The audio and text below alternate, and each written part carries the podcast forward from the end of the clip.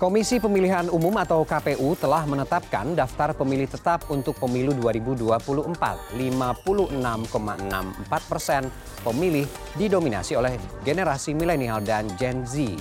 Dengan perkembangan teknologi di era digital, tentu berita palsu mudah tersebar. Nah, apakah generasi milenial dan Gen Z ini rentan mempercayai berita palsu?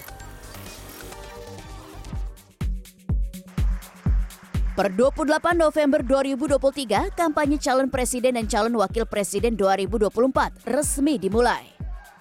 Tidak hanya akan ramai di lapangan saja, media sosial tentu akan dipenuhi oleh beragam cuitan dari peserta pemilu maupun masyarakat tanah air.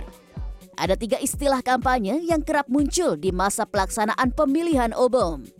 Kampanye positif, di mana kebaikan atau kelebihan calon pemimpin ditonjolkan disertai data atau bukti yang jelas. Kampanye negatif yang mengungkap kelemahan atau kesalahan lawan politik. Dan kampanye hitam dengan tuduhan palsu yang diutarakan mengenai calon pemimpin lainnya. Komisi Pemilihan Umum telah menetapkan daftar pemilih tetap untuk pemilu 2024 jumlahnya mencapai 204.807.222 pemilih. Berdasarkan hasil rekapitulasi DPT, mayoritas pemilih pemilu didominasi dari kelompok Gen Z dan milenial dengan total lebih dari 113 juta pemilih atau 56,45 persen dari total keseluruhan pemilih. Dibesarkan di era digital, generasi milenial dan generasi Z terbiasa mendapatkan informasi dari internet. Bagaimana mereka menanggapi banyaknya berita palsu yang juga mudah dijumpai di berbagai platform media? Pernah. Nah, pernah. biasanya apa nih yang Mas lakukan Biasa baca baca dulu sih sampai habis terus eh, kalau emang udah itu lebih nggak kesebarin atau nggak nggak ngerespon aja gitu. Sering banget sih kayak gitu. Nah, biasanya lo kalau nemuin kayak gitu apa sih yang lo lakukan? Aku biasanya nggak langsung percaya gitu aja sih, soalnya kan banyak orang yang ngarang-ngarang cerita demi kayak bisa viral atau apa gitu. Jadi harus telusuri aja dulu. Eh, beberapa kali sih mungkin lebih ke nggak tahu itu hoax ya. Kalau misalkan kita menerima informasi kan kita nggak tahu ini hoax atau nggak. Paling lebih ke nggak terlalu menghiraukan aja sih. Nah, biasanya ketika kakak ngeliat nih ada berita-berita yang hoax atau belum tentu bisa dipercaya, apa sih yang kakak lakuin?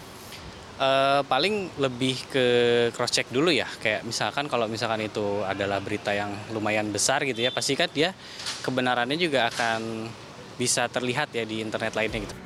Menurut Ubaidillah, peneliti Pusat Riset Masyarakat dan Budaya BRIN dengan akses yang tidak terbatas, Gen Z bisa dengan mudah melakukan pemeriksaan silat. Dengan kelebihan akses bahasa yang dibantu AI, dua generasi tersebut bisa membandingkan informasi dari berbagai negara.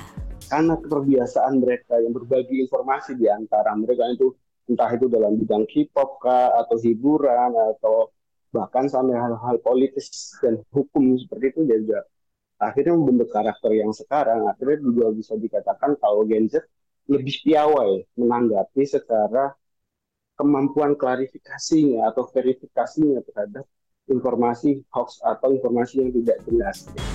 Direktur Jenderal Informasi dan Komunikasi Publik Usman Kansong mengatakan, semakin lama sebuah hoax muncul di media sosial, maka dampaknya juga akan semakin besar. Karena itu, Kominfo bekerja sama dengan platform media sosial untuk men-take down konten teridentifikasi hoax dalam waktu 1 kali 24 jam. Jadi yang pertama kita ini berbicara dengan platform ya karena kita menganggap bahwa hoax ini itu quote unquote ya difasilitasi media sosial kan begitu ya. Kita mengajak platform untuk mencegah hoax itu beredar di media sosial atau di platform mereka. Caranya bagaimana ya eh, terserah kepada platform. Ya bisa saja platform itu membuat aplikasi yang bisa mengidentifikasi eh, hoax secara cepat. Yang eh, kedua ya kita eh, misalnya platform bisa saja memblokir ya akun-akun yang dikenal suka menyebarkan disinformasi politik. Penyebar hoaks bisa terancam pasal 28 ayat 1 Undang-Undang Informasi dan Transaksi Elektronik dengan ancaman hukuman 6 tahun penjara. Tim Liputan CNN Indonesia